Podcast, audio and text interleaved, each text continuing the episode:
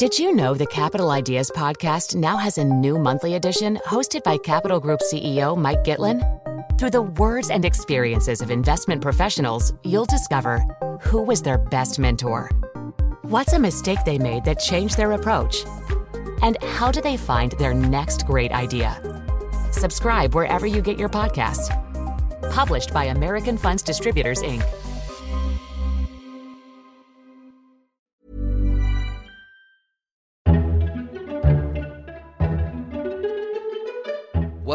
FT Politics, a weekly podcast on British politics from the Financial Times.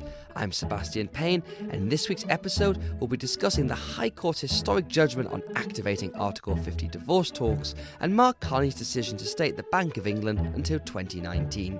I'm delighted to be joined by George Parker, the FT's political editor, David Allen Green, our legal commentator, Jane Croft, law correspondent, Martin Wolf, our chief economics commentator, and Chris Giles, economics editor. Thank you all for joining. So, Theresa May's Brexit plans have come to a halt this week. The High Court dramatically ruled that the Prime Minister is unable to trigger Article 50 without the approval of Parliament. This is something that her government has long resisted. Mrs May is going to appeal the decision, but it has opened all sorts of questions. Will MPs block Brexit?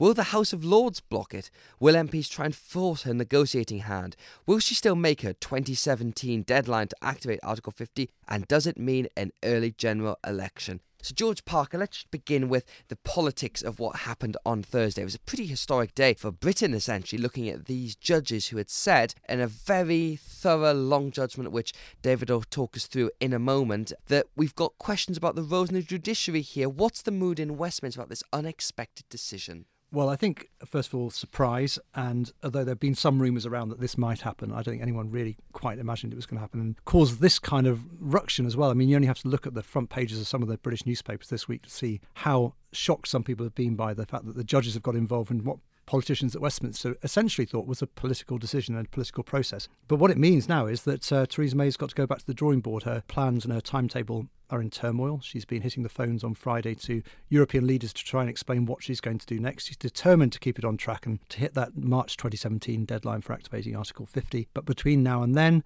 we could see assuming she loses the case in the Supreme Court, the appeal, weeks and months of parliamentary guerrilla warfare, and it's going to be a very messy thing indeed. So, Jane, let's just begin. You were in the High Court yesterday when this came down. As I said, it's 400 years of law citing us. It really is a big, substantial thing here. Yeah, it is a really big, substantial thing. It's all about prerogative powers, which are the sort of residue of powers once held by the monarch, which are now held by the government. And it's whether or not the government can trigger Article 50 using those powers or whether it needs a parliamentary vote. And basically, that's what the claimant's case was that the government did need to involve Parliament and get an MP's vote. And the judges backed that. And Lord Justice Thomas, in a very, very clear ruling, said that rights given by Parliament to UK citizens by the European Communities Act in 1972 could not be taken away by the executive government, only by MPs and voting in Parliament. So it's really important.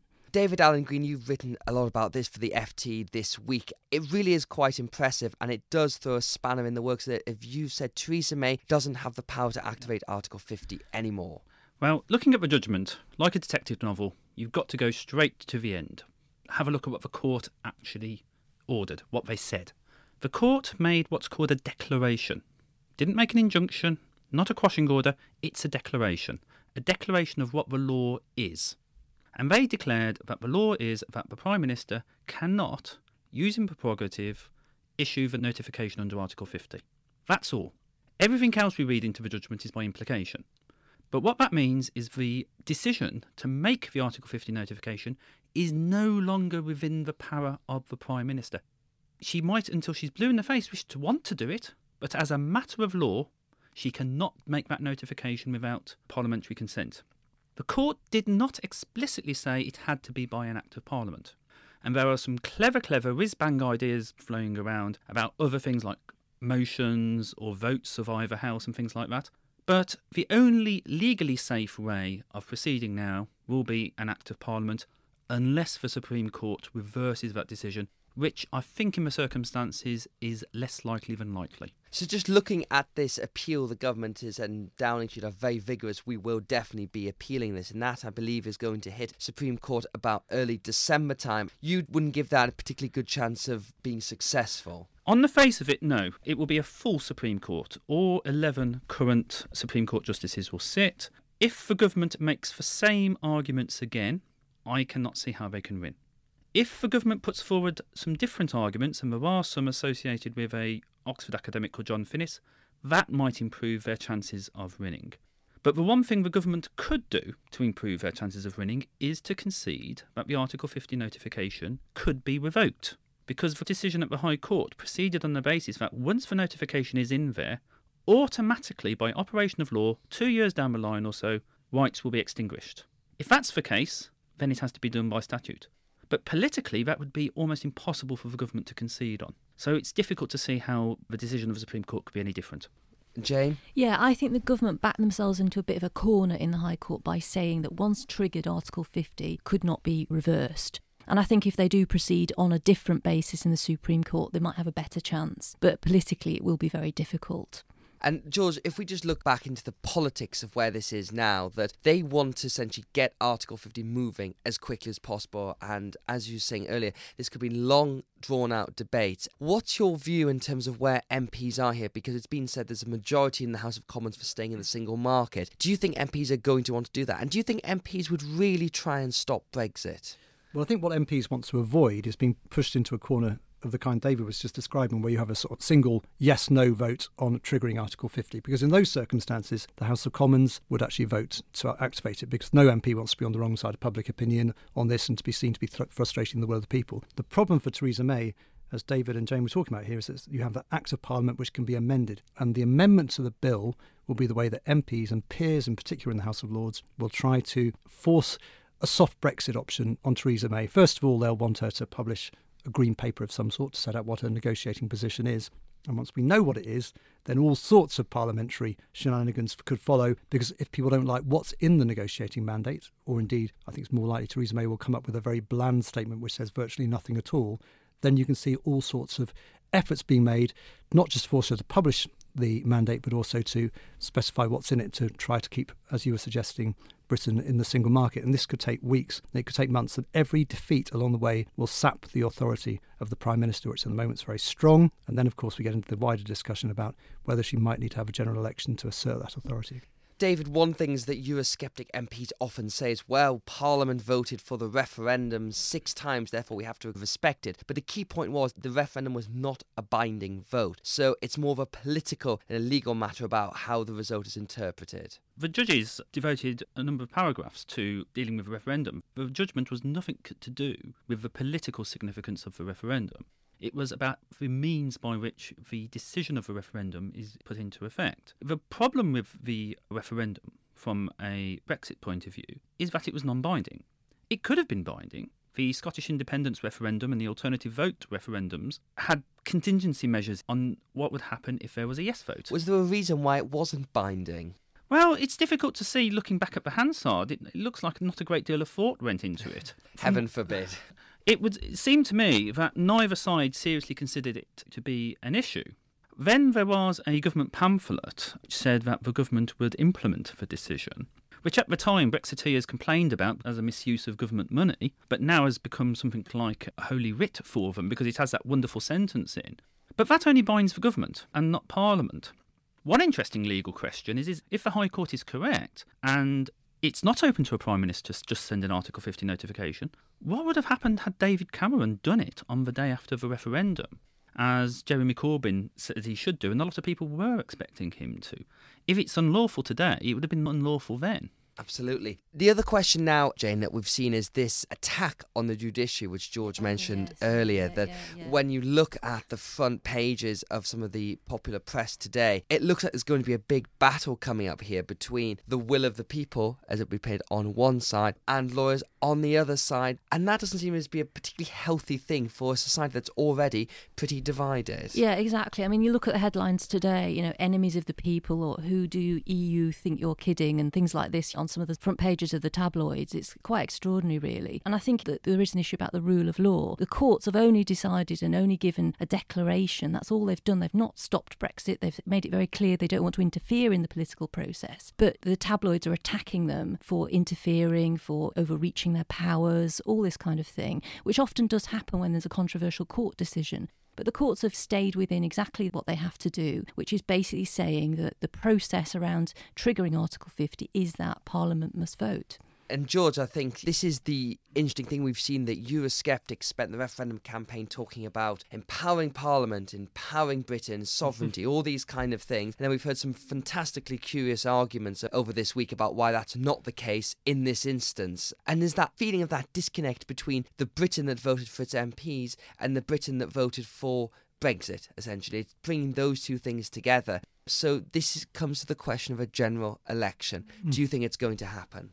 Well, we've had this discussion before, haven't we? And it's a good one to keep it's revisiting. It's a good one to keep, keep revisiting because I think there are many reasons why Theresa May would be wise to have a general election. I think the first thing to say is things are never going to be any better for her than they are at the moment, where she's got a something like a 41 to 27 percent lead over the Labour Party. So why wouldn't she do it? She could go to the country and present herself as being the person who's standing up for the will of the people, who voted for Brexit against an obstructive Parliament or against the establishment more generally. You could see the argument she could make, but I still don't think she will. There are lots of reasons against it. She's instinctively very cautious. It would throw the Brexit timetable into some confusion. I think Eurosceptic Tories would be very wary about having an election. At the moment, Theresa May has a mandate to deliver Brexit, and she can do it within the life of this Parliament. Why put that at risk? There are some Tory MPs who are, think the Lib Dems are starting to stir in the south and the southwest, and they could individually lose their seats. There's a fixed term Parliament Act to come to terms with. There's a whole load of reasons why I don't think she will. But eventually, you know, if things got bogged down in Parliament and if the House of Lords and the House of Commons make life very difficult for her. If her authority looks like it's being damaged badly, she may have no choice. We've also seen the resignation on Friday of a Tory MP who has decided that he's going to stand down because he feels he can no longer deal with the government's position on this. Yeah, I mean, I think it just shows the extreme tensions that are aroused in the Tory party by Europe. And he's the last person you'd expect to be resigning, really, isn't he? He's a pro Brexit Conservative MP who obviously very upset about the fact that Theresa May was not planning to consult Parliament over negotiating position and not planning to have a vote before Article 50 was triggered. Yet he resigns the day after he got his way in the High Court. So it's a strange one, but there are plenty of strange twists along the way. And I think what it tells us about the Tory party is that rather than calming people's nerves by settling this issue in a referendum, the Tory splits and tensions on Europe are going to persist for many months and years to come. David, one thing that I think this debate has brought out is the divide between Eurosceptics. There are those who are sort of fruitier end, shall we say, who are the ones who wanted Mark Carney to resign. They're the ones who didn't want Parliament to have a say. Then there's the more considered ones, and I think Stephen Phillips QC is someone you'd probably put in that category who backed Brexit, but feels that he can't accept the way the government's doing it at the moment. Stephen Phillips is a distinguished QC in his own right. Uh, he was, in my view, the most sensible and realistic and most impressive of all the Leave parliamentarians in either house. Like Zac Goldsmith, he's in the happy position of being able to do without the job as an MP. And if people like Goldsmith and Phillips are resigning because they can, it just makes you wonder about the MPs who are in the less happy situation to be able to resign their seats losing Phillips is a setback because to have somebody like him on board helping force through Brexit would have been a great asset to the government. He would have been a far better minister at the Department for Exit in the European Union than perhaps Davis. So yes, for him to go is no doubt significant. The question is is is there anybody in Parliament now who can say to the Prime Minister, we have got off to a bad start on Brexit? This sort of put your head down and charge approach no winning commentary approach is just not working. Brexit is possible, but it needs to be done in an open and collaborative way, getting people involved. And I cannot see, given the sheer legal, if not political complexity which, of, of Brexit, how it can be done in the current approach. And then finally, I suppose the other person to think about this is uh, Jeremy Wright, the Attorney General, who has been criticised in some quarters for his approach here. What's your take on that? And do you think his position is in any jeopardy? Well, I mean, he presented the case for the government. The Attorney General doesn't often appear in court. He's a QC, he's a criminal barrister, but he's not of the kind of same experience and calibre as Lord Pannick, who appeared for the claimants on the other side of, of the court. And Lord Pannick, incredibly experienced, appeared many times in the Supreme Court, High Court, Court of Appeal, all the European courts. And as I say, Jeremy Wright just isn't of that same calibre of experience. He wasn't the only QC presenting the government's case, but the government didn't do as well as expected during the hearing, and that may have contributed to how badly they actually lost on this case. So it's quite possible the government could look at its legal team for the Supreme Court hearing and maybe sort of assess how it's going to present its case. And then finally, I'm put this question to you and all the others. Given everything that's happened this week, do you still think Brexit's going to happen? I'm not convinced it will, to be quite honest. I mean, maybe I'm a bit of an outlier here, but I just kind of think it's looking more and more difficult and more and more complicated to do. George? Well, I don't want to put myself in the stocks for the Daily Mail, so of course I'm going to say I'm not going to be a Brexit denier. I think it will happen. And David? Well, I would say that Brexit is an almost irresistible force because of the referendum result. That cannot be forgotten about. Something's got to be done with that unless it's cancelled out by another referendum or a general election with a mandate. But you have against that almost irresistible force the almost unmovable object of practical reality. And it's difficult to see how the sheer problems of Brexit can be shifted unless a far more sensible approach is adopted. And unless that is adopted, it's difficult to see how Brexit can happen. Mark Carney announced this week that he will remain Bank of England governor until 2019. Now, that's a year longer than his original 2018 contract. He said that stability was required through the Brexit process and he will see the economy through some potentially turbulent times ahead but he did decline to stay until 2021. There's been a lot of speculation in the city and Westminster about whether it's personal or professional. Chris Giles, Mr. Carney has been goaded by Eurosceptic MPs for a while for his role during the referendum campaign, but the Prime Minister also seemed to attack him when she talked about citizens of the world and the negative effects of low interest rates and quantitative easing. Do you think it's a surprise that he's going to quit in 2019?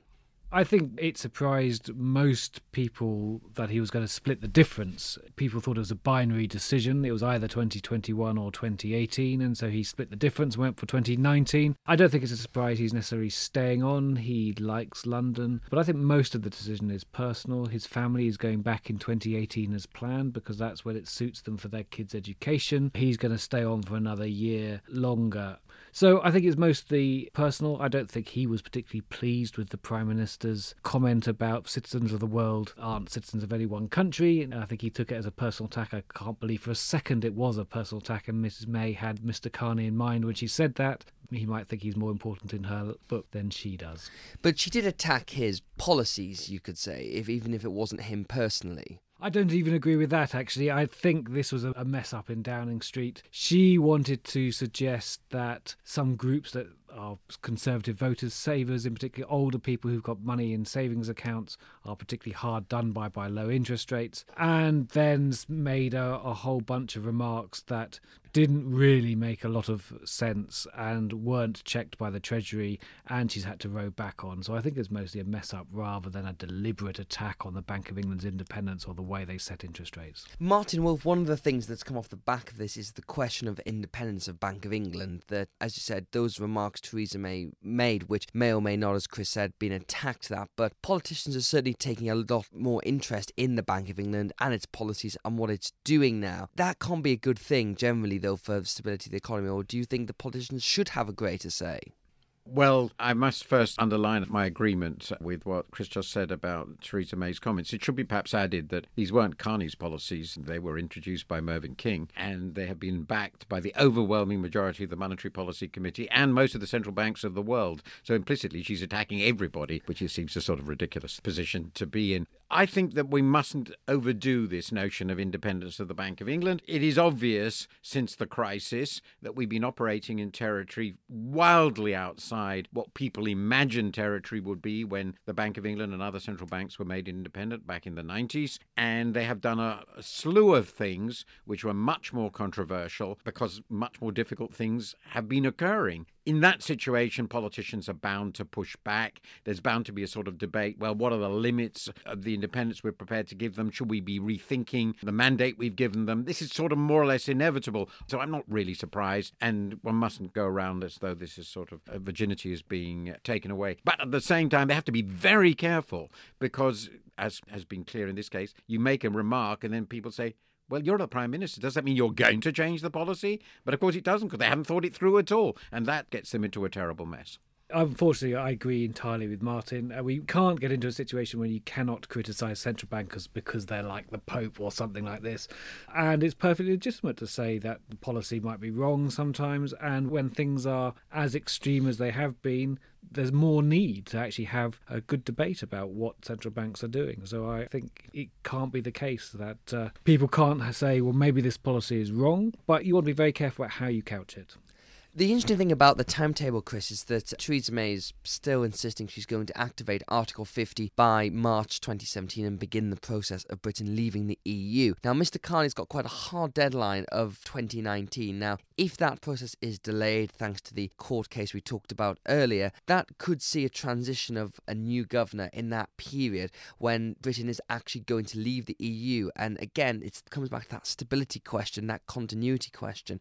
That could be a very tricky situation for the government. It could be, and I think it shows how central bankers aren't necessarily brilliant forecasters because it was only on Monday that Mr. Carney said he'd stay until June 2019, and by Thursday he's having to explain that if the court case meant that the Article 50 process was delayed past June 2019, would he then stay on a few more months or even another year or so? To which he gave no answer. So he, he basically said, I'm not going to even go down that route of discussing it. But it does mean that there's quite a possibility that this whole reason for going in June 2019 because we'll have left the EU by then and there'll be a new, straightforward and stable landscape is potentially completely nonsense. And we'll be in a very, very difficult and maybe at the period of most uncertainty just at that time. My view is like that, but even more so.